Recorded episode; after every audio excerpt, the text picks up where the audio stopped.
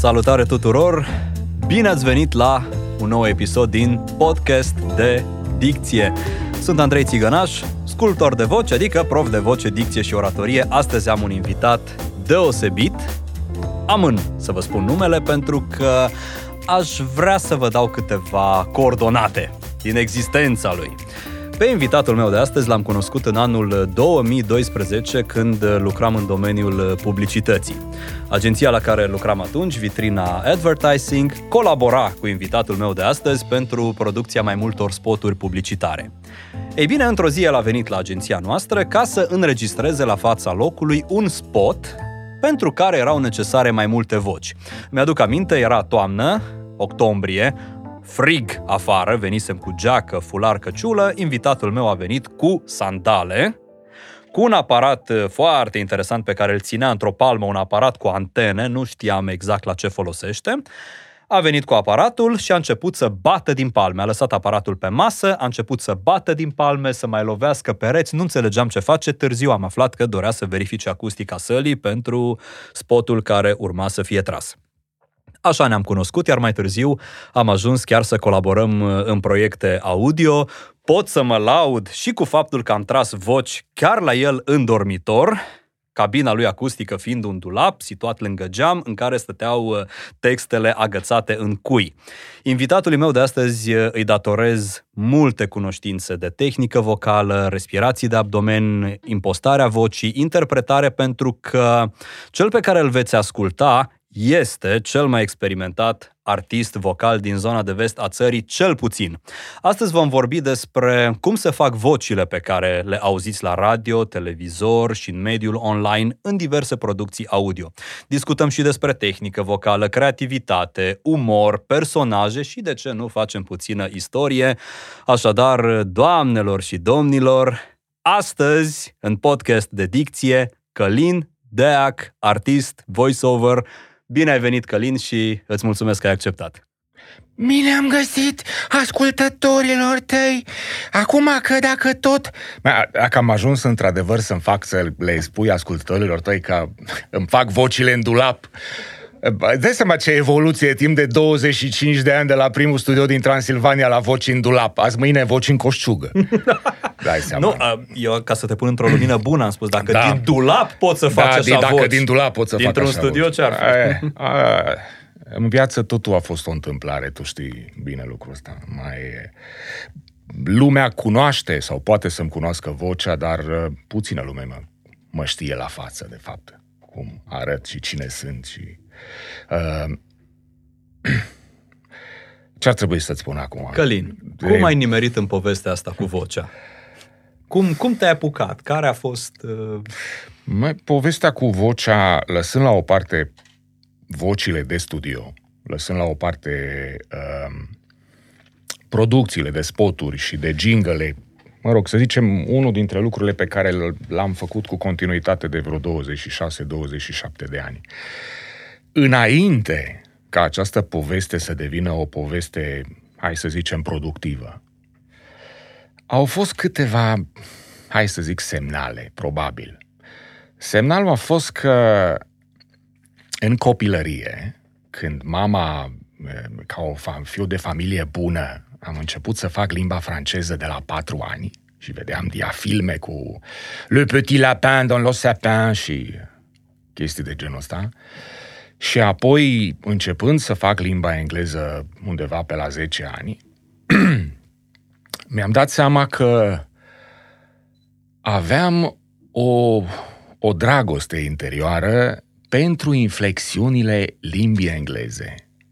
Fără să cunosc eu foarte, foarte bine limba engleză, chiar în clasa 5, a 6, a 7, nu știu dacă ți amintești, manualele de limba engleză totuși conțineau texte destul de grele la vremea respectivă, de la Hovercraft la Dumnezeu știe mai ce, la Charles Dickens.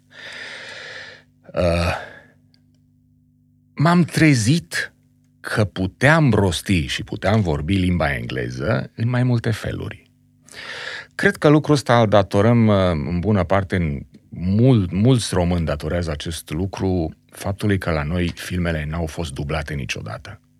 Întotdeauna filmele în Ungaria sau în multe țări europene erau dublate, la noi nu. Așa că atunci când crești cu 6-7 filme pe săptămână, majoritatea americane, sau era ziua de luni când în copilăria mea erau filmele britanice de la știu eu, Forsyth Saga la linia maritimă Unidin sau uh, Simon Templar sau The Avengers, deci eu vorbesc de niște timpuri imemoriale care sunt cu multe decenii în urmă, crescând cu eufonia limbii engleze, știu că am fost odată uh, mi, mi s-a cerut la, la clasă să citesc ceva în engleză și mă ascultam din afară și îmi spuneam, sună bine. Cum adică te ascultai Mai, era, era ca o dedublare. Îmi auzeam vocea în clasă și parcă nu era vocea mea. Și repede mi-am dat seama că reușeam să interferez și să imit. Probabil că aveam o ureche din nefericire. Mi-am dorit toată viața să fiu muzician, dar nu, nu, n-a fost să fie. Dar uh, urechea reușea pe undeva să reproducă anumite inflexiuni specifice a ceea ce auzeam. Uh, cum să spun, am crescut și probabil că știi, a fost un fenomen de masă mai de mult, uh, ce să spun, uh, serialul Dallas cu familia Ewing. E, acolo era un personaj, JR, de care vorbea toată lumea, care era interpretat de Larry Hagman și el vorbea cu rough American Texan accent. Practic nu deschidea gura niciodată și totul se auzea foarte bine. Uh, erau personaje care vorbeau o engleză extrem de enfatică. Și încet, încet, eufonia limbii engleze, pentru care am susținut că e o limbă modală prin excelență, deci contează melodia pe de-o parte, sunt și verbe modale, modul în care pui întrebarea, este așa o bogăție deja eufonică în structura unei limbi vorbite. Și apoi gândește-te la un lucru. Aproape tot globul nu ascultă limba chineză cântând, ascultă limba engleză. Americanii nu se uită la filme rusești, și nici la filme românești decât la festivalul de la Cannes. Se uită la filme în engleză.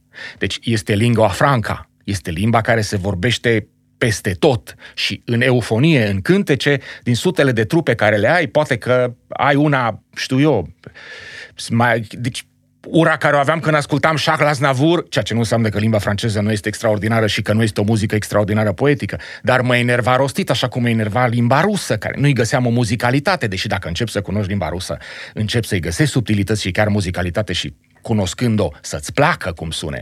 Dar revenind la limba engleză, reușea să mă fascineze de așa natură, încât am ajuns să, mă, să, să iubesc doi actori. Doi actori de limba engleză, dar niciunul englez.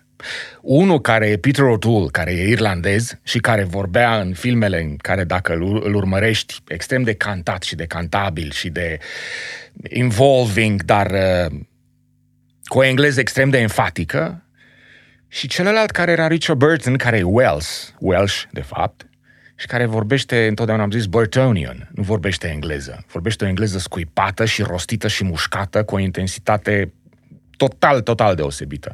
Așa că mi-amintesc prima dată că luam niște cărți de limba engleză și încercam să citesc.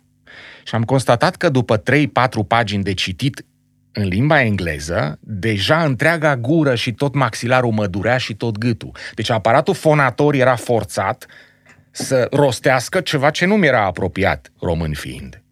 Era un efort fantastic. Sigur că mai târziu la facultate, la cursurile de fonetică, afli subtilități și îți dai seama subtilitățile ce înseamnă în muzicalitatea rostirii unui cuvânt sau a unei fraze. Și eu știam o vorbeam franceză de mic, vorbesc franceză fluent, nici vorbă în secunda când am văzut diferențele la fonetică între E și E și U și vendeur, vendeuse și diferențe mici sau faptul că în poezia franceză toate eurile de e mue se rostește și dă o cantabilitate extraordinară, regăsești la fel în limba engleză, că în momentul când faci fonetică și începi să înțelegi anumite impostații ale limbii, ale gâtului, ale... Eu sunt oameni care nu vor învăța niciodată și sunt oameni care prind din prima. Dar întotdeauna îți vei da seama un maghiar sau un rus când vorbește engleză, îți tragi un glonte în cap. Și românii vorbesc ceea ce se cheamă Somesh English, eu așa o între Iliescu și bă, Auzim profesoara și de franceză. aeroporturile românești, un Somesh English. Un Somesh English.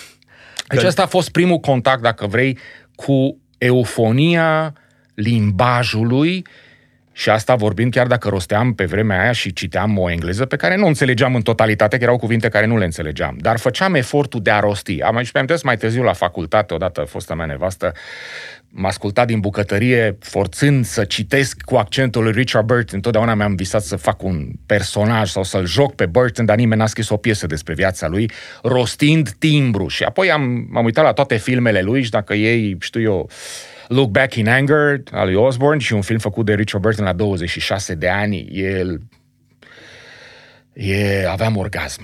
Doar văzându-l, un orgasm mental, auzindu-l și văzându-l și toată viața urmărindu-l pe Richard Burton a fost o plăcere. Mai, mai știe din Beckett și din filmele din partea a doua a vieții lui, care nu sunt cele mai grozave. Dar rostirea lui a fost primul moment de fascinație. Acum, partea concretă a fost o întâmplare. Eram undeva în, între două turnee, între Franța și Belgia în anii 93 și viața de actor în Occident e o viață destul de mm, solicitantă și confuză și în anii aia, în fine.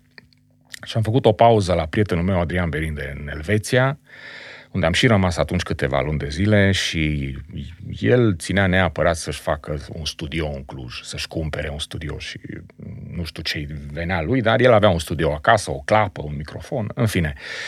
Și undeva am ajuns pe malul lacului, nu mai știu, Le Mans, Neuchâtel, undeva în Elveția, într-un studio care se vindea. Adrian a cumpărat studioul ăla atunci, în fine, l-am cărat, l-am pus în mașină, l-am adus în țară.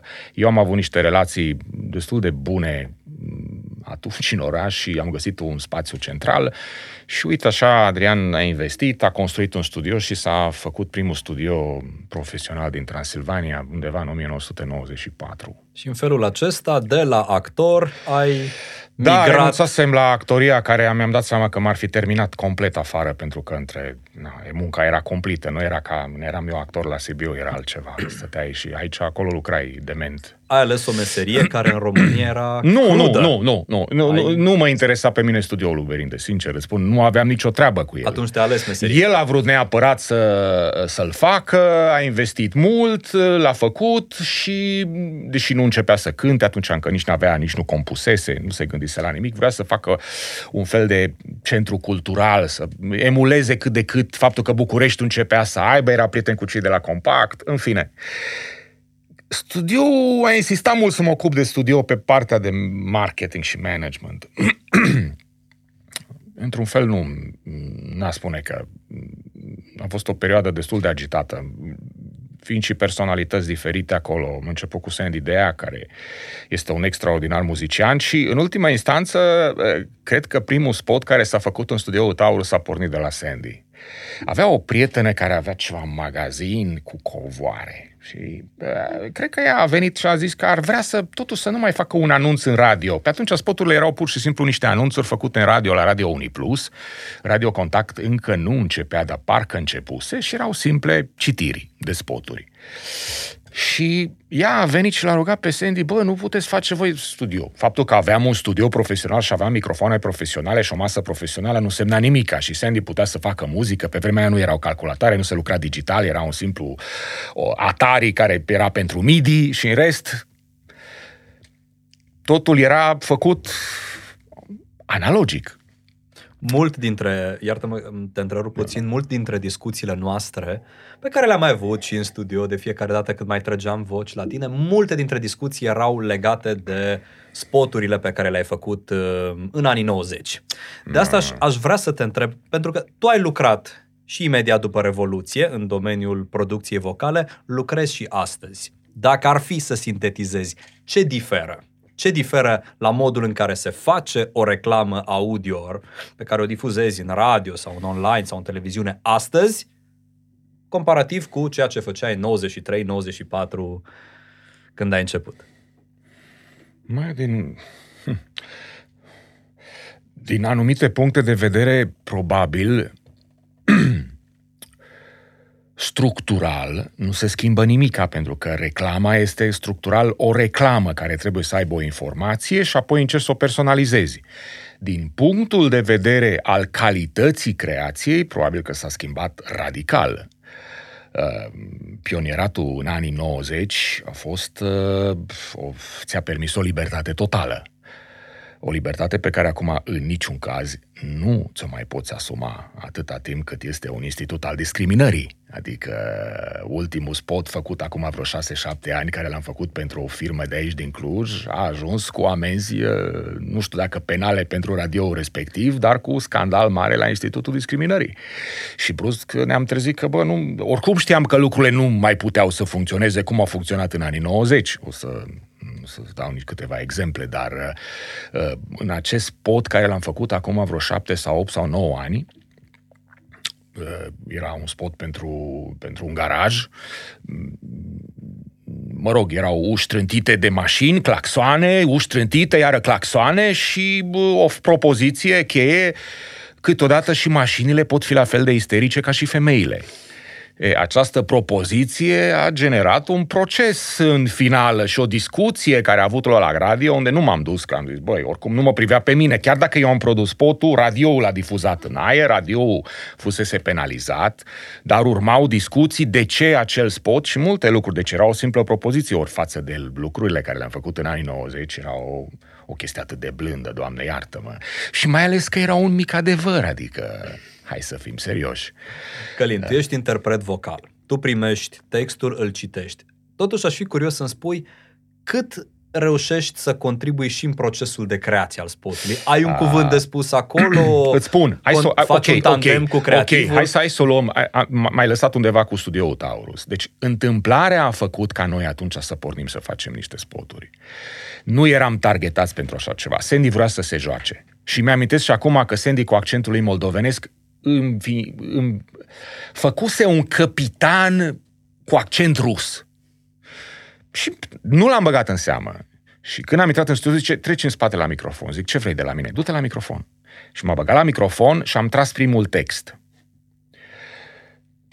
Text de off. Și așa s-a născut primul nostru spot, care nu îl mai știu nici despre ce era. Dar, imediat după aceea, apropo că ai zis de colaborarea cu Vitrina, uh, primul copywriter de la vitrina, Marius Saciu, a apărut la noi în studio.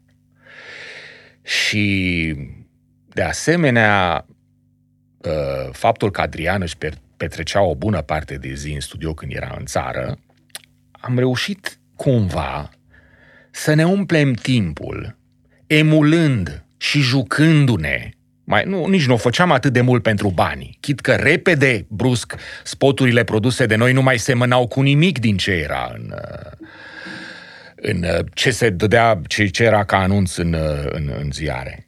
Și uh, îmi amintesc, dacă îmi amintesc eu foarte bine, știu că primul spot la care îl am undeva în cap era un spot făcut de Mario Saciu la care ne-am jucat amândoi și, ne, și am început să râd și în secunda aia s-a deschis un univers întreg. Uite, îi, trebuie să mă gândesc, îi spune Sakita. Bun, știu că ai pregătit niște surprize, așa că le, le dăm aici, le difuzăm Hai, mărite Shogun! Templul lui Buddha e gata! Ați folosit gips? Hai! Ați vopsit cu micarom? Hai! Tași de aburlin ați folosit? Hai! Și ați acoperit cu ondulină? Hai! Și zici că o să reziste? Hai! Că doar am lucrat cu Sakita! O, Sakita! Din Baia Mare, strada Unirii 19, telefon 229 323. Hai! Și dacă nu ți-o plăcea, îmi fac sepucu! Cu Sakita lucru, nu-ți mai faci sepucu! Hai! Deci, cam asta era începutul. Uh, Marius, Marius avea o și are în continuare un spirit atât de ager și de tânăr, dar gândește în pattern comice. Eu sunt o fire dramatică, de aceea majoritatea spoturilor și mii făcute de-a lungul anilor sunt făcute multe din interpretare. Mi-e mult mai greu să fac scenarii, lui veneau scenariile pe loc, dar atunci când ne-am început să ne jucăm, mi-am dat seama de bogăția și de universul care se deschide în, în, în a ne permite aproape orice. Sigur că Marius, de-a lungul timpului, și-a permis uh, multe lucruri Uite, îți dau de exemplu un ceva care a mers, a făcut niște spoturi extraordinare cu Marius care n-au mers decât vreo două sau trei zile, că chiar și în anii aceia au fost scoase de pe post. Acum cu nu ar mai merge. ai avut cu... provocări? Ați avut provocări? Nu, nu, nu. Ăsta este un spot care a mers. Trecut. A, cu a trecut. Dar au fost spoturi... Hai, dacă suntem în contextul ăsta, îți mai dau unul, două spoturi compuse de Marius, uh, care au mers numai trei zile și au fost scoase de pe post uh, cu scandal și apoi un spot făcut de Marius care a mers trei luni de zile, dar tot cu scandal. Ca să Exclusiv cu vocea ta? Sau nu, nu, ai nu, avut și Marius, voci de- Marius, mine, bă, combinați între noi doi. Noi doi ne prosteam cel mai mult și nu eram decât eu în studio. Sandy făcea spoturile cântate, oricum Sandy a plecat vreo 3 sau 4 luni când noi am început în forță, a plecat în Italia.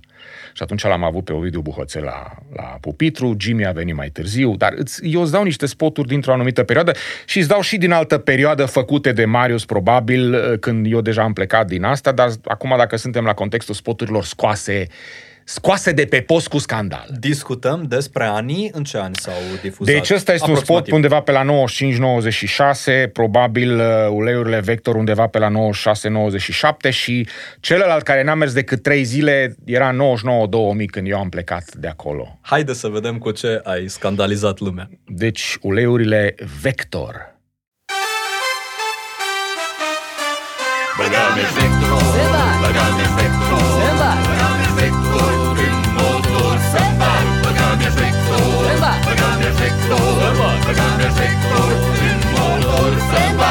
sandal. Uleiurile de motor Vector parțial sintetice asigură o pornire ușoară la temperaturi scăzute, conservă motorul, reduce uzura și cheltuielile de întreținere. Uleiurile de motor Vector produse de Lubrifin Brașov. Hai să-mi bag în motor! Cât a rezistat? Cred că a mers vreo săptămână. a mers vreo săptămână. Da, da. Ei, după aia am făcut un spot care știu că l-am pus la Andy Moisescu când a venit la Cluj și a rămas pe spate. Uh, Spotul era o comandă de la primul ziar de arme, primul ziar și singurul, de fapt, din țară, intitulat Deutsches Waffenjournal. Mă adresez vouă, vânători, sportivi, servicii de pază și apărare, armurieri, colecționari, polițiști, militari, ori pur și simplu curioși și fă atuc la cunoștință că începând din septembrie aveți în sfârșit revista pe care o așteptați de mult, Deutsches Waffenjournal, revista de arme. După Europa de Vest, acum și în România. Înarmați-vă cu Deutsches Waffenjournal! Deci acolo în spate este Zic Heil. Dintr-o de Zic Heil. Și știu că Marius mi-a zis, băi, faci un crescendo de hecto, de deme. Știi ce, știi ce culme a fost? Toate spoturile astea strase aproape la prima vista. Deci nu s-au, niciodată la viața mea nu cred că am spoturi trase a doua sau a treia voce. Deci vocile de interpretare sau spoturile față a fost din prima trase exact cum trebuie. A Te-a fost starea. avantajat, te-a avantajat faptul că ai participat și tu la creație și puteai să simți mai bine ceea ce citești? În bună parte, da, bine, dacă era Marius, îmi com- compunea, înțelegeam exact, noi am fost pe o mână și pe un cap, într-un fel Deci ne-am completat pledezi pentru un reciproc. voice-over creativ. Un voice-over care să poată N-ai- participa... Voice-over-ul, voice-over-ul face ce spune în momentul de față. Se lu- Noi n-am lucrat cum lucrează în București, unde este un copywriter, este un, un asistent de producție, este o voce care se cumpără, este o bandă care se cumpără, este unul care gândește, este unul regizor tehnic, este nu știu ce. Nu, era, noi eram factum totum. Normal că cel care făcea concepea spotul, de cele mai multe ori îl și interpreta, sigur dacă avea nevoie de o altă voce, folosea altă voce, dar îl înțeleg, îl vizionai. Era o piesă de teatru. Era o piesă de teatru. Și revenind, uh, Adrian, Dumnezeu să-l ierte, Adrian, pentru Adrian era o bucurie să participe la, la, la, la creațiile când era pe acolo și una dintre primele lui spoturi, a făcut câteva spoturi extraordinare, și ca și concepție, și ca și Uite cum este ăsta Hot Dog MD, erau niște mici tonete care au ieșit atunci în Cluj, primele tonete și sigur că sunt inspirate multe din filme. Echivalentul food truck-urilor de Deci ca, astăzi? da, erau mai, Mai asta, rudimentare. asta știu că era prin 1995, Hot Dog MD-ul ăsta și îmi amintesc când Adrian zice, băi, facem, uh, facem, uh, facem, uh, facem un mexican care intră și facem efecte. Și zic, băi, dar ce efecte? Păi trebuie să-i facem pintenii. Cum îi facem pintenii? Am luat un borcan în care am băgat cuie. Și într-unul am băgat cuie mai multe și într-altul am băgat cuie mai puține. Și le scuturam la microfon cu ele diferite, deci făceam teatru radiofonic ca și în radio pe vremuri. Nu erau efecte ca să le creezi. Aș vrea să povestim Ca și poți despre Îți dai producție. seama ce era, că totul era analogic. Dacă aveam desfăcut de capace de bere, le desfăceam în microfon. Dacă aveam sunete, le reproduceam. Îmi amintesc că am avut un aparat odată luat de la... o- L-au dus Adrian, de profesional de captat sunete de afară. Câte frâne am tras acolo pe Daicovici în față ca să prind frâne de mașini exacte și ăla își rodea și lăsea stai, care stă cu microfonul cât mai aproape de frână să prindem curva de frână și eram afară luând efecte. Nu era nimic. Târziu au venit efectele. După anii 2000 am intrat pe internet și mai găseam baze și primele erau pe 8 biți, 11 Hz, rahaturi. După aia au venit, sigur, găseai baze de date uriașe cu efecte. Dar Să multe înțeleg erau că- făcute de noi, așa că, uite, de exemplu, MD-ul făcut de Adrian, conceput de Adrian și interpretat de Adrian.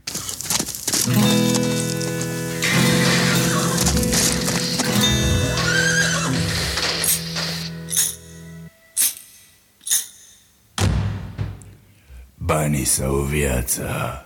Cum spuneți, banii nu este pentru la dumneavoastră, dar aveam cele mai bune hot dog din orașul acesta. MD, tonetele galbene. Deschise non-stop. Peste tot în oraș. Pentru punga dumneavoastră MD, cel mai bun. Nu asta, da. Noi ne-am prostit extrem de mult în studio și Adrian îl imita extraordinar de bine pe Laszlo Tăcaș, care vorbea România nu este a voastră, că a noastră este dintotdeauna. Și din nefericire, vorbind de foarte multe ori cu accent maghiar, noi neștiind maghiară, mi-a creat și probleme. Nu știu maghiară, dar odată știu că am fost rugat să trag pentru București, pentru ProSport, șase cuvinte. Șase cuvinte era pentru Șase. video, șase cuvinte, în fine. Și mi s-a zis să am accent maghiar. Fără să-mi dau seama, probabil datorită limbii engleze de foarte multe ori, și limba engleză ca și limba maghiară, pui accentul pe prima Exact. silabă. Și atunci, probabil că de multe ori, mi-am, m- și de-a lungul anilor, mă corectam. Nu ziceam dezvoltare, ci am dezvoltare sau ce. Nu, nu, nu-ți dai seama. Nu știi maghiară, dar și am avut feedback-uri din București, băi, ai accent maghiar. Cum o Dumnezeu, cum de nu am accent maghiar, eu care mi sargelian din ăsta rău de tot. Și jocul cu accentele la rândul nostru a fost, a fost, a fost o soluție foarte, foarte bună pe care eu am exploatat-o poate puțin prea excesiv. Uite, de exemplu, cum era Eurocolorul. E, e o, un gen de spot, l-am folosit foarte mult pentru că îmi îmi plăcea să fac pe... bu- Cu, trebuia să fac mai multe voci și sunt spoturi făcute cu trei sau patru voci, toate le-am interpretat și știam că nu pot să-mi fac diferite timbre. Vom reveni la timbru odată când vom apuca să discutăm și de voce. Dar diferența o face timbru. Nu poți să schimbi foarte multe foarte mult din timbre și atunci ca să faci personaje, singura soluție este să faci accente. Vezi Eurocolorul. N-ai văzut că ăștia și-a vopsit și casa, și-a vopsit și mașina, și-a vopsit și copacii, numai când n-a vopsit-o pe soacră sa. De unde, domnule, atâta vopsea când noi nu vindem nimic? Cum de unde, moșule? De la Eurocolor.com Au deschis ăștia un magazin nou pe calea Turzii 21 Unde oferă de toate, tataie Vopsile lavabile din import, Hera și disperzit, moșu, ce mai... Ne prosteam foarte mult, ăsta e adevărul. Ne prosteam foarte mult și sigur că imitam pe bucureștenii. Asta, e. eu asta făceam, știu, când ajungeam în București cu mașina. Stresul că în București se conduce alt, alt, altfel, mult mai dinamic, mai pe gustul meu, într-un fel. Dar știu că nu mă puteam integra în circulația Bucureștiului dacă nu aveam agresivitatea lor. Și mi-am că repede cum intram în București, deja vorbeam bucureștenește și scoteam capul pe geam. Bagă bă, nu stai și te uiți la mine, hai trage odată, nu vezi că Înțelegi? Era o stare de spirit, îți schimbi mentalul mai așa, de-a mai dreptul. așa. Da, erai mai, Mai dă, dă, mai, dă. mai, mai altfel. Deci, revenind, îți spuneam, accentele mi-au permis accentele să fac spoturi numai datorită accentului prin creație. Uite, de exemplu, cum este Duodent, care l-am făcut pentru o prietenă. Până încărcăm Duodent, um, foarte scurtă întrebare. Cât de mult te-a ajutat uh, experiența de actor în interpretare? Pare retorică întrebarea, dar un pic de tot. Măi, nu, A nu, știu, contat? Nu, știu. nu cred Nu că a nu. contat? Cred că nu. Pentru că unii dintre voice-over sunt actori, alții nu. Nu, nu, nu cred că m-a ajutat câtuși de puțin. La, revenind la tot ce am lucrat eu ca actorie, inclusiv în limba franceză, la viața mea, sau ce am lucrat la actorie, la teatru, uh, nu. Nu. M- Putem reveni, nu, nu, în ceea ce privește accentele, nu. Sunt niște secrete, dacă vrei, le elaborăm din, din partea de actorie, care au un efect profund, dar la un alt nivel decât cel în care ascultătorii tăi ar vrea să înțeleagă m, vorbirea clară prin dicție. Pun întrebarea nu legată altceva. de, de, de actorie pentru că în cazul mi se pare că tu ești un uh, compus, un mix reușit de uh, te, calitate vocală și interpretare. Eu aud în, mediu, în radio, în mediul online, aud voci lucrate, foarte adânci, foarte puternice, dar interpretări mai puțin elaborate, așa cum am auzit și interpretări elaborate pe voci mai, mai puțin uh, consistente. Mi se Da. pare că le îmbini foarte ușor. Și vom discuta și asta, cât ai lucrat, cum ai lucrat, după ce dăm spotul. Uh, Ținem Da. întrebarea asta că e, e importantă. Cât ai lucrat, cum ai lucrat ca să-ți faci mixul ăsta? Să aduce la cunoștință Către toată lumea din urbe să se știe Că s-o deschis în mijlocul Mănășturului În strada Bucești numărul 10 La apartamentul 43 Un cabinet dentar așa ca o navetă spațială Ce îi zice duoden Unde e o fătucă faină, faină De pune dinți de porțolen Și plombe de ale fotopolimerizabile De nu să vă uăci Și face niște lucrări de poți mânca și pietri după aia Sună la 178963 Sau du-te până acolo și biletul Deci e un spot numai din uh, interpretare. Du-te până acolo și vigiatul! E, nu, e, e, e, sunt personaje, sunt personaje, sunt personaje din... Adrian era extraordinar în a, în a aș reaminti și a reface foarte multe din personajele uh, copilăriei sau personaje mentale. Uite, de exemplu, uh, am avut, uh, mi-am că era primul bar care a venit cineva să-i facem pentru un bar în studio, Adrian era acolo, la bar îi spunea Tequila Bar și spotul este compus și făcut de Adrian și normal că este inspirat dintr-o frază care noi când eram copii o vorbeam destul de des, care este luată dintr-un film cu Paul Newman intitulat Ombre, în care era un mexicanul care avea un dialog și spunea, e, ombre, uh, I usually kill for 5,000 pesos, but because you are my friend, I kill you por nada. Deci era o, ati- o atitudine. Și Adrian, de exemplu, își amintea pentru că am văzut aceleași filme în copilărie și lua secvența și o rearunca. Și asta este unul dintre spoturile uh, interpretate de Adrian extra, extraordinar uh, Tequila Bar. Hey, hombre! I have a tequila for you because you are my friend. So come with me and my caballo at Tequila Bar. Tequila Bar, lângă terenul de sport al liceului Shinkai. Si, hombre, si!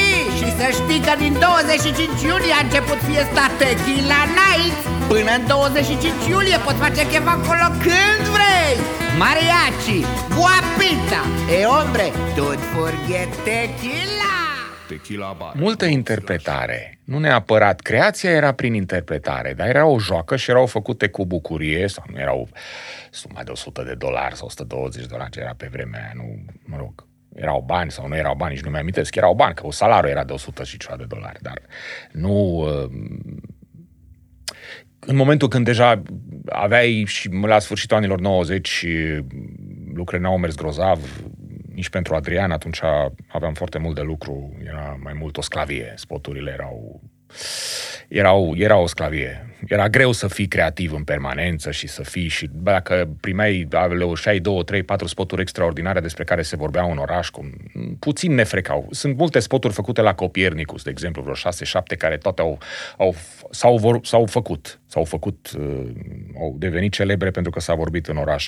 Adrian, la rândul lui, a făcut, de exemplu, pentru EuroGSM, care mai târziu a devenit clientul lui normal lui Sandy, dar înainte ca să, ca să ajungă clientul lui Sandy, Adrian a făcut pentru EuroGSM, care totuși vindea aproape 30% din tot ce vindea dialogul pe țară, și le-a făcut vreo două spoturi cântate extraordinare, în care știu că patronul de la EuroGSM a fost super, super încântat pentru că i-a crescut vânzările foarte mult și eu eram destul de frustrat pentru că nu puteam gândi muzical. Cine știa muzică putea gândi muzical. Deci astea sunt spoturi făcute de Adrian, de Adrian înainte să apuce vreodată să facă primul album. Nu mai știu, EuroGSM 1 și 2. Până găsim spotul cu EuroGSM, ți-a spune Călin, am cursanți mai tineri care îmi trimit mesaje și îmi spun, domnule, aș vrea să iau ore de dicție pentru că mă gândesc la posibilitatea să devin voiceover, aș vrea să-mi pun vocea într-o bancă din asta online, poate mă ia și pe mine cineva. Ei, pentru astfel de oameni te-aș întreba pe tine, dacă îți dorești să fii un artist voiceover, ce condiții ar trebui să îndeplinești, ce ar trebui să faci sau, altfel spus, de ce ai nevoie ca să fii un bun voiceover? Măi, ca să fiu un bun voice-over, trebuie ca lucrul ăsta... Uf, trebuie, să, trebuie să cumva să vină din tine. În bună parte trebuie să vină din tine. Și spun de ce. Atunci când noi am pornit cu studioul Taurus și ne-am dat seama că avem nevoie de mai multe voci, că în definitiv nu era numai vocea mea, Sandy nu punea voce, foarte rar punea voce, el făcea părțile cântate dacă erau, Adrian nu era întotdeauna în, în țară, sunt voci și am spoturi aici în care am fost nevoit să pun cinci voci, să fac cinci timbre diferite și știam că e prea forțat și nu face sens. Am încercat să colaborăm cu teatru, normal, și am invitat mai mulți actori de la teatru. Am fost mai mult decât șocați să constatăm că n-am putut să luăm nici măcar o voce din teatru, pentru că ei nu înțelegeau.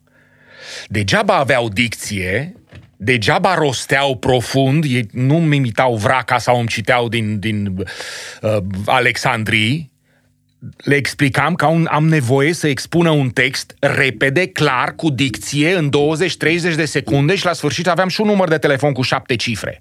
Ori omul nu reușea nici în 10 secunde când începea să vorbească despre firma X vă oferă Z la pa- parametrii Y, deja nu aveam cum să.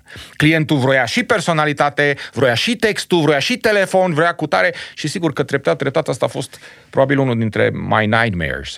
Uh, uh, cele 30 de secunde infernale în care în, în, trebuia să faci ceva în câteva secunde. Dovada faptului că după anii 90, în anii 2000, spoturile făcute în București au dominat. De ce? Toate au avut o poantă mică de 4-5 secunde la început, o poantă legată de obicei deșteptuț așa, după care era textul dat mai departe. Și asta era structurarea. Nu mai aveai capacitatea să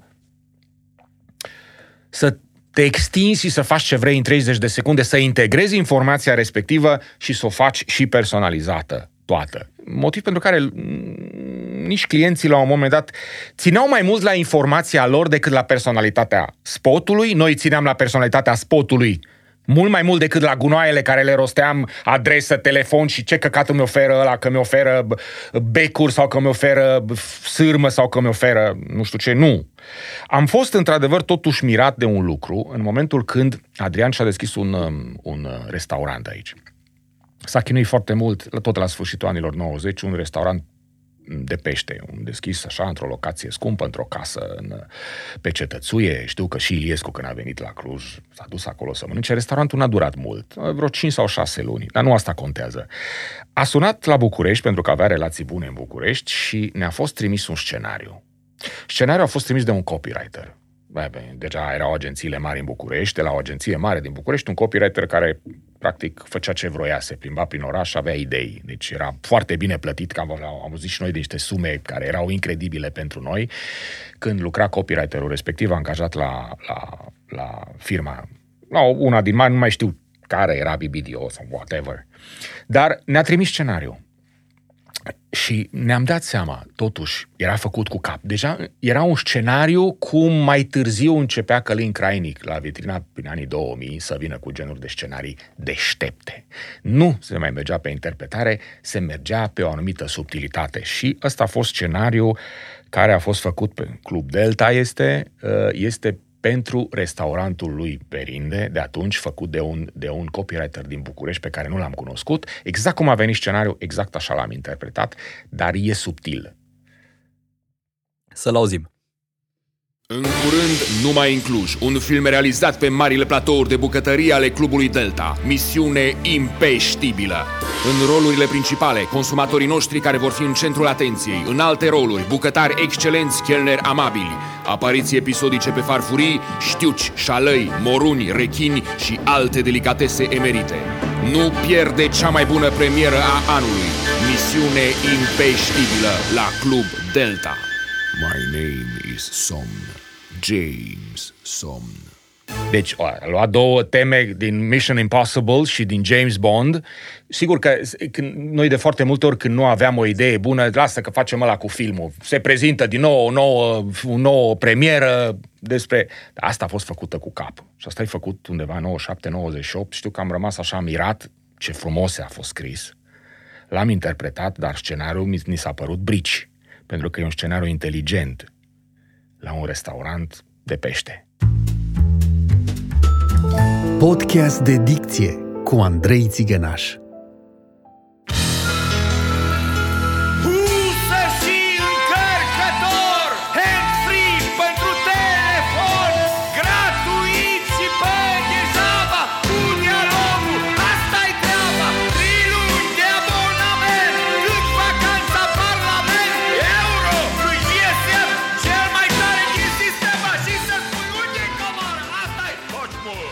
S-au făcut spoturi excepționale, dar oricum, spoturile cântate au aparținut mai mult Transilvaniei. Sigur, Sandy probabil că le-a impus. În București nu s-a făcut așa ceva, sau se făcea extrem de rar și costau mult și, într-adevăr, și de-a lungul timpului când a fost uh, problema de a realiza spoturi cântate, erau multe necunoscute acolo. Și în momentul când începeai să angajezi voci și să lucrezi și să faci compoziții și la sfârșit clientul să-ți spună nu-i place, hop, acolo deja era o problemă și la un moment dat vrei să renunți. Deci, Călin, tu, da, să tu, tu revenim. îmi spuneai la, la una dintre înregistrări de mult că un uh, că umorul are și o componentă regională, prinde în anumite zone ale țării, are și o Exact. componentă temporală. Este Exact. umorul anilor 90-2000, deci ceea ce Exact. mi-ai exemplificat. Exact. E Ardealul E sfârșitului de ani 90. Da, exact așa cum a prins rabă la noi, dar nu a prins în sud. Adică cât timp a mers rabă pe, tele, pe televiziuni, pe Antena 1, bucureștenii nu l-au suportat niciodată. Deci nu e. Acum aveți și tu la Sfierbinți, care este un umor regional E de partea sud. sudică partea sudică, dar exportată care, spre vest. da, da, care domină toată țara și care este foarte bine făcută, bine interpretată și s-a impus. Dar rabă și, în general, accentul ardelenesc și pe noi, cei care suntem, cunoaștem accentul ardelenesc, cumva ne zgârie pe urechi atunci când este băgat cu forța. Am spoturi cu rabă, am făcut vreo 6, 7, 10 spoturi de-a lungul timpului cu rabă, mi-au cerut clienții, s-au făcut, Lucrez Asta unul este, la nu? unul, am cursanți cu care lucrez unul la unul în dezardelenizări, în A, da. curățat aur, aur, seara Wow. dimineața, Aia e destul mă de duc greu. la teatru Și ca să beau o reușești. cafea neagră. Da, iotacizarea. Culmea, iotacizarea asta am observat-o foarte târziu. N- N-am realizat-o prima dată. Am, am, am, am uh, culmea, am văzut-o la un, la un prieten care este DJ de radio de 25 de ani de pe vremea CD Radio. Și i- când am auzit cuvântul cafea și teatru și iotacizarea asta, am crezut că mai mult e tipică moldovenilor care au diftongările alea dulcege. Dar există iotacizare și în Ardeal, da. Și reușești, dacă reușești să faci acest lucru și să schimbi pronunția unui cuvânt. Pe de cealaltă parte sunt foarte multe, am observat și acum în București, cred că recent am văzut la televiziune sau undeva, a, chiar băiatul ăsta care prezintă, care e extraordinar de deștept cu banii în mișcare. Chiar acum două zile am observat, urmându-i emisiunea, poveste, rostește foarte mult este. Este. Este în loc de... El este, E- aceeași este provocare. ceva în loc de este, spune este. O am Dar nu uh, știu. cu copiii foarte mult, lucrez și cu copii din clasele 1-4. Ei sunt învățați să citească fonetic sau Mhm. mm-hmm. li se explică foarte greu în clasa 1 că deși scrie este pe foaie, ar trebui un i subtil acolo, un I este. subtil, da. Și se, se formează... Sună foarte bizar. La noi se spunea pe vremuri, că, mă rog, cei din Brașov ar vorbi corect. Nu cred. Cred că dacă... Știi cum este? Când am început să fac teatru prima dată, prin 1984, și stăteam cu regizorul de vorbă și spuneam, măi, gagiule, eu vorbesc printre dinți, tu nu mă asculți pe mine cum vorbesc, eu scuip, eu nu vorbesc clar. Și mi-a zis, nu-ți fă probleme. În momentul când vei primi o replică clară pe scenă, vei răspunde la fel de clar. Și nu mi-a venit să cred, dar așa a fost. Ma, sigur, dacă ai cumva greșeli, dacă ai cumva p- probleme de aparat fonator, e extrem de greu să le, să le, să le schimbi. Știu că uh, uh, aveam, uh, îmi, îmi plăcea să emit pe cineva și chiar făcusem un spot uh, peltic. Adică, m- m- j- apropo de jocurile de, de jocurile de, de accente, pentru a personaliza niște spoturi. Uite cum este Cheopsul, de exemplu. Până atunci mă întorc um, la întrebarea de ce ai nevoie să fii un voice-over bun. Am reținut ideea că ar trebui să vină din tine, deci cei care își doresc să facă interpretare vocală. Te întreb asta, Călin, de ce? Pentru că mediul online am văzut că deschide foarte mult m, a coborât barierele de intrare, oricine poate intra, poate să comunice, să facă un live, să facă un video și mulți se trezesc, profesionist sau neprofesionist, se trezesc puși în situația de a fi interpreți vocali într-o formă sau alta. De ce ar trebui? Ce ar trebui să criterii, ce criterii ar trebui să îndeplinești ca să fii un vo- voice-over Nu, nu, nu, e, decent scu- spre bun? Știu, știu, știu, știu, știu exact, însă eu nu pot să-ți dau o formulă pentru așa ceva. Nu cred într-o astfel de formulă. Îți spun în ce cred. Cred în ceea ce se cheamă sunetul primordial. Vocea, ca și vibrație, este exact ceea ce ai în Biblie la început a fost cuvântul. Cuvântul are rol de comunicare, dar în același timp, cuvântul poartă energie. Dacă eu dau cuvântul cu o anumită energie, nu mai contează, e ca și cum, cum mi se spunea, nu contează ce faci pe scenă, dacă eu te cred. Poți să faci orice, dar să te cred. Exact același lucru se aplică și în rostire. Fă-mă să te cred. Deci nu contează că vine cineva care poate avea probleme de dicție sau poate avea probleme de rostire sau nu are un ton să facă șapte voci sau nu are un ton baritonal sau... Dar fă să te cred. Ori asta cred că se leagă cel mai mult de timbru și de nuanța timbrului vocii fiecăruia, de personalitatea fiecărei voci, care poate să-ți placă sau să nu-ți placă. Și sunt timbre care irită pe creier și sunt voci care sunt folosite în radio sau în televiziune pentru că au tehnică, pentru că rostesc bine, pentru că au dicție, dar în același timp nu-ți place să le auzi. Și sunt voci care îți place să le auzi. Timbrele personifică mult. Da, pleiada actorilor noștri au fost câțiva actori cu voci mari, da, voci exagerat de mari, dacă vrei. George Vraca sau Cozorici, care îi plăcea la Ceaușescu să se audă rostit de Cozorici. Avea o voce impostată extraordinară.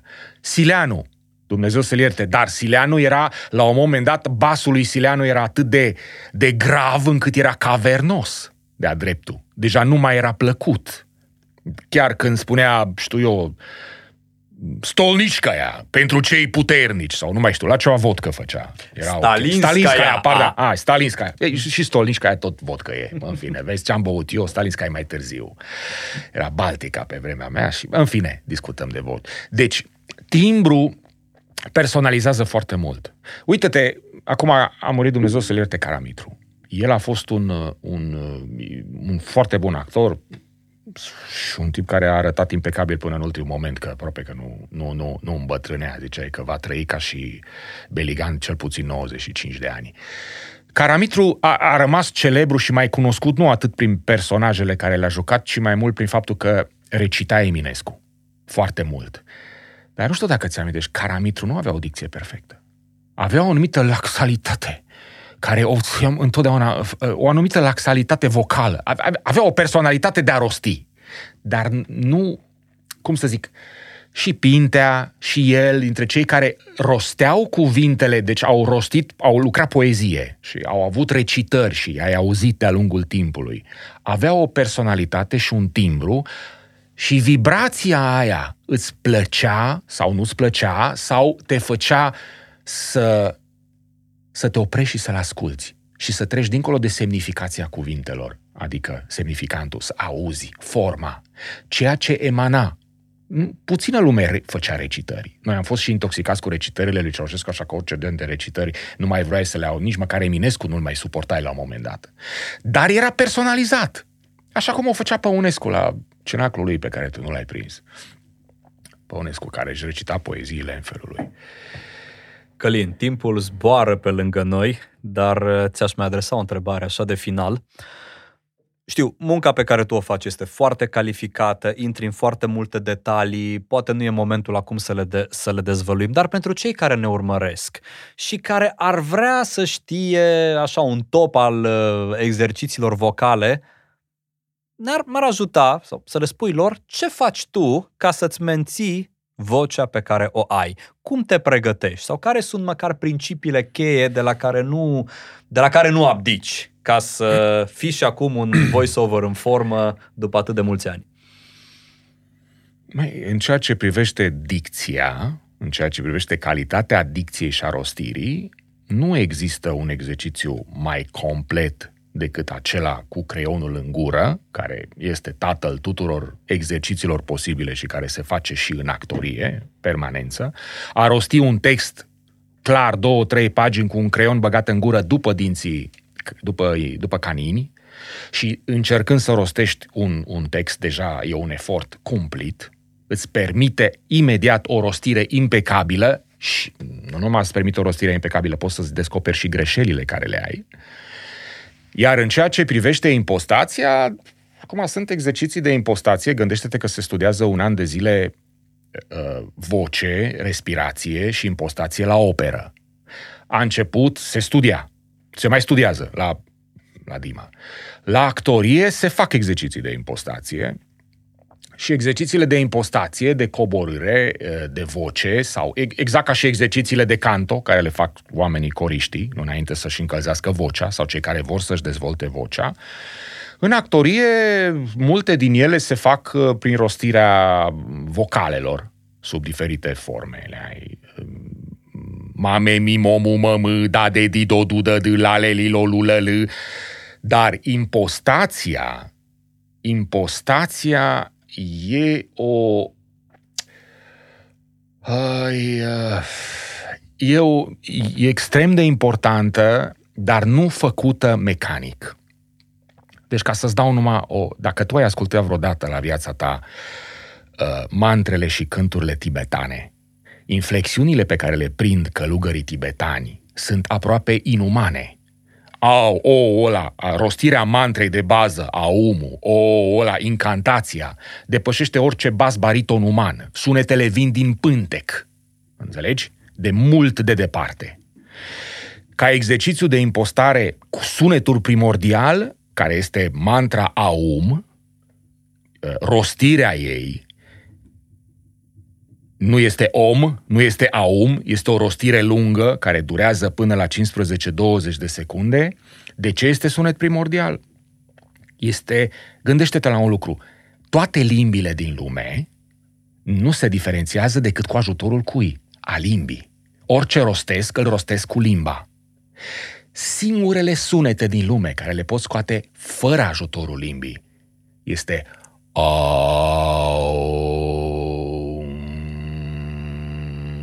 și un surdomut o poate face. E un protolimbaj.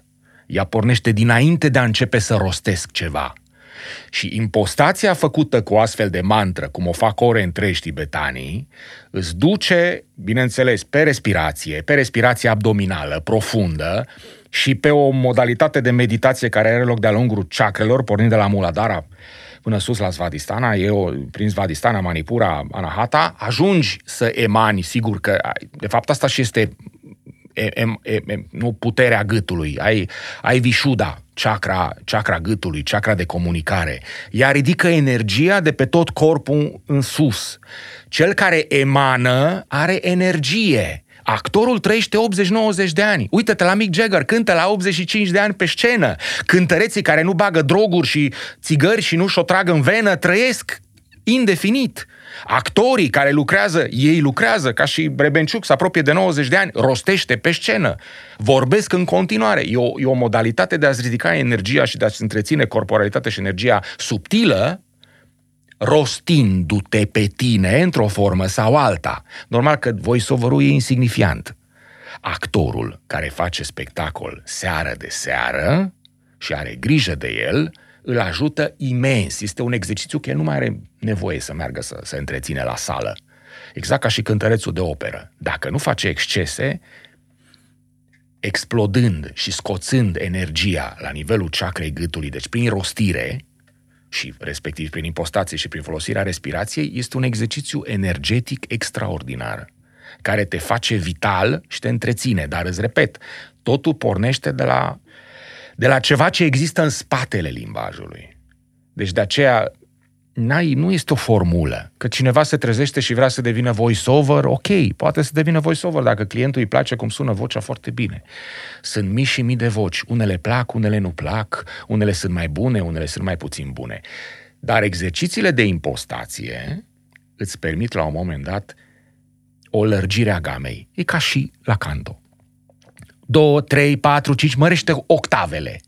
La fel mărește octavele. Din puținele spoturi care le-ai ascultat, personaje care vorbesc sus, care vorbesc jos, era prin lucru. Eu mi-am că atunci când am dat examen la actorie și am lucrat intens, am avut o dimensiune a vocii pe care n-am mai atins-o niciodată după aceea.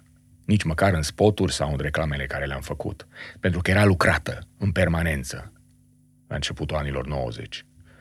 Nu este o formulă. N-am cum să îți dau o formulă. Este ceva din spatele a ceea ce rostești. Este, este făcut cu iubire și cu o dragoste pentru ceea ce... și cu o anumită disociere, îți repet. E ca și cum vocea nu mai e a ta. E vocea tuturor prin tine. E, e foarte e greu de explicat. Nu pot să-ți spun așa la... E, e ceva destul de subtil. Dar se poate simți având în vedere că vocea nu e nu e palpabilă, vine de undeva de acolo din interior. Călin, a fost o mare bucurie să te-am invitat uh, la podcast de dicție. Dacă ar fi să duc mai departe către cei care ne urmăresc, măcar câteva dintre lecțiile pe care ni le-ai împărtășit, uh, uite, mi-am notat aici câteva idei care mi se par foarte, foarte valoroase ai vorbit despre profunzime. Cred că e un cuvânt cheie pe care merită să îl, să-l preluăm cu toții, indiferent că lucrăm cu vocea la nivel profesionist sau nu. Cred că orice om care ar vrea să-și îmbunătățească vocea ar trebui să fie puțin profund, să se conecteze cu el însuși. însuși. Ai spus că sunetele vin din pântec, Întotdeauna, ca și respirația, respirația abdominală contează, respirațiile superficiale nu, nu Iar asta este o dovadă a profunzimii, Nici respirația de abdomen ține de profunzime. Ne... Da, dar este o tehnică care trebuie, trebuie dezvoltată și la un moment dat trebuie aplicată constant. Permanent. Bebelușul când se naște, dacă te uiți la un bebeluș, el respiră numai abdominal. Nici nu-ți mișcă pieptul. Femeile, din nefericire, respiră toracic. Dar în teatru și în operă și în actorie, până nu respiri corect abdominal, nici nu poți să începi să-ți dezvolți vocea. Deci este obligatoriu. Și este un exercițiu care nu e chiar așa de simplu. Și trebuie permanentizat. La un moment dat să-l conștientizezi, să-l faci automat și să facă parte din, din viața ta, curentă. Și așa vei auzi întotdeauna, în, în, în orice bar, îți vei da seama, a, ăla este un actor, pentru că va vorbi tare, clar, rostește. Să-mi amintesc de prietenul meu, Marius Bodochi, când era tânăr și venea de la teatru și intra în la Dorna când se bea o sana și știai de la 20 de metri că vorbea foarte tare întotdeauna și toată lumea știa că Marius Bodochi e nemulțumit că a fost, știu eu, pus într-o piesă de teatru unde nu este de rangul lui și vorbea clar, ne la locul lui de clar, ne la locul lui de tare și cu o dicție enfatică. Mulți actori vorbesc așa. E o deformare profesională. Ma, nu, în fine, nu, Călin, sper să, te, sper să te auzim cât mai mult și cât mai des, pe oriunde putem, prin moluri, prin hipermarketuri, de obicei eh, ne întâlnim, ne întâlnim cu vocea ta și asta este un lucru foarte, foarte bun. Către voi cei care ne, vouă celor care ne urmăriți, eh, vă spune tot pe cuvintele lui Călin, fiți convingători, o voce bună ar trebui să convingă și foarte, foarte important, la început a fost cuvântul. O zi faină și la bună auzire!